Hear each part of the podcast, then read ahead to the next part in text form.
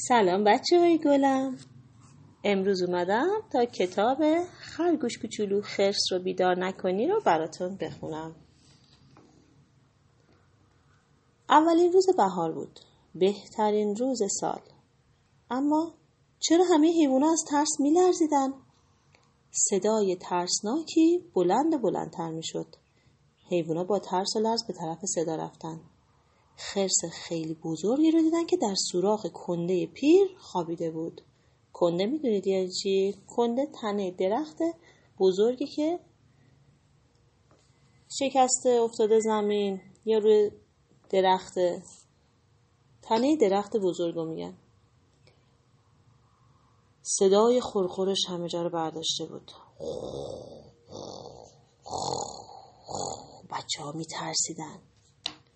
روی درخت هم یک کاغذ زده بودن که نوشته بود جشن اول بهار در سوراخ کنده پیر برگزار می شود و همه داشتن آروم آروم می اومدن.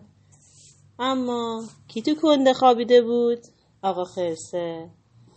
همه با ناراحتی گفتن وای نه امروز امروز روز مهمونی ماه. حالا با وجود اون چطور پر مهمونی آماده بشیم؟ خرگوش قهوه‌ای کوچولو فریاد زد. من اونا بیدار می‌کنم. همه آروم گفتن هیس هیس نه نه لطفا اونا بیدار نکنی.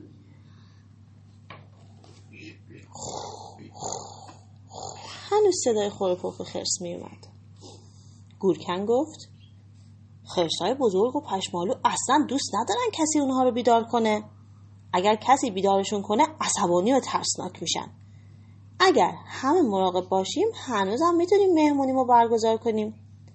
همگی باید به اندازه موش ها آروم و ساکت باشیم تا خرس رو بیدار نکنیم. حیوانا پاورچین پاورچین بدون هیچ صدایی شروع به کار کردن. می‌دونید پاورچین پاورچین یعنی چی؟ یعنی رو نوک انگشتی رفتن آروم آروم و بی صدا راه رفتن. همینطور که خرس خواب بود وسایل مهمونی از این طرف به اون طرف کشیده می‌شد. مورچه ها تلو تلو خورن کوهی از بشقاب ها و فنجون ها و لیوان ها رو روی پشتشون می بردن. گورکن داشت با یه ظرف بزرگ ژله میومد که سکندری خورد و تالاپ روی زمین ولو شد. سکندری خورد یعنی پاش به پاش گیر کرد و افتاد زمین. خرس تکونی خورد بدنشو کشید و یه ناله کرد. همه با ترس زمزمه کردن.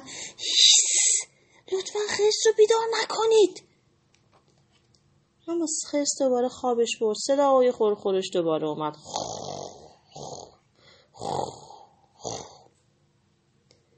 حیوونا چراغ رو با دقت از درخت آویزون کردند. موش ها روبان ها رو که در باد میرقصید به درخت آویزون کردند. حیوونا آخرین ظرف کیک تمشک رو هم آوردن. مهمونی داشت شروع می شد. خرگوش کوچولو گفت فقط یه چیزی کمه. و سریع یه بادکنک برداشت و شروع کرد به باد کردن اون. همینطور که بادکنک رو داشت باد می‌کرد و باد کرد تا اینکه بقیه فریاد زدن بسته! داره بزرگ میشه! داره یهوی بوم! بادکنک ترکید. خرس تکونی خورد و قر زد. همه نفسهاشون رو حبس کردن. خرس یکی از چشماشو باز کرد. همه از ترس زهره ترک شدن. اونا با هم فریاد زدن بدوید بدوید قایم شید توی درد سر افتادیم خرس رو بیدار کردیم. خرس با عصبانیت قرید قرش کرد. گفت کی جرأت کرده منو بیدار کنه؟ خرگوش کوچولو با صدای لرزونی گفت من بودم مهمونی ما خیلی زود شروع میشه. من می‌خواستم کمک کنم. اما اما بادکنکم ترکید. خرس فریاد زد. یه مهمونی؟ و با لبخند گفت یعنی ممکنه یه مهمونی بزرگ مخصوص من باشه. خیلی ممنون که منو بیدار کردی خرگوش کوچولو. منم میام به مهمونی و براتون اصل میارم. حیوانا فهمیدن با اینکه خرس خیلی بزرگ و پشمالوه اما بسیار دوست داشتنی و یه ذره هم ترسناک نیست.